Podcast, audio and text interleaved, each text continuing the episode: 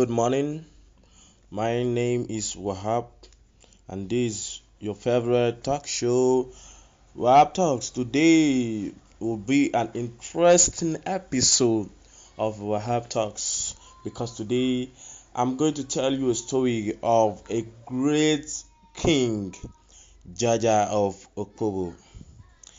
His full name is Jubo Jugba, and he lived from 1821 to 1891.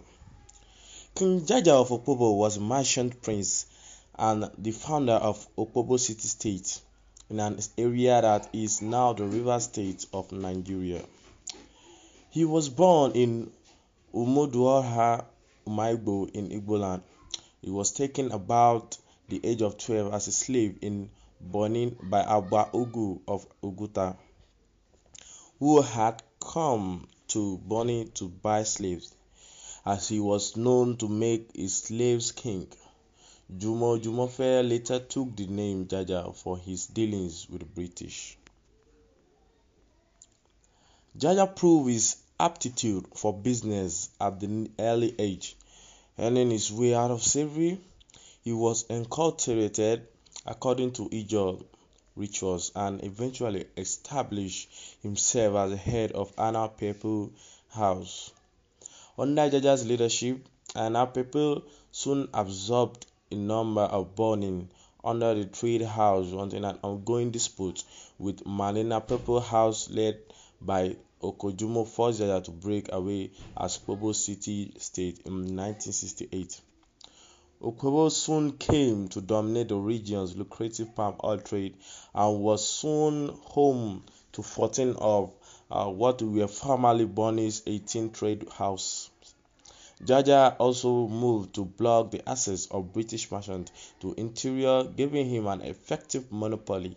At the times, Opobo even shipped palm oil directly to Liverpool, independent of British middlemen. At the 18 84 Berlin Conference, however, the other European power designated Opobo as a British territory, and British soon moved to claim it when Jaja refused to cease taxing uh, British traders. Harry Hamilton Johnston, a British vice consul, invited Jaja to negotiation in 1887. When Jaja arrived, the British arrested him and tried him in Accra in the Gold Coast, now called Ghana, then took him to London for some time, when he met Queen Victoria and was her guest in Buckingham Palace. After some other turbulent history, he was exiled to St. Vincent in the West Indies. Plans were also made for him to be relocated to Barbados. In 1891, Jaja was granted permission to return to Kobo but died and route, allegedly poisoned with a tea cup.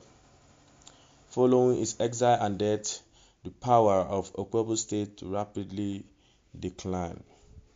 That's the story of a great man, King Jaja of Opobo.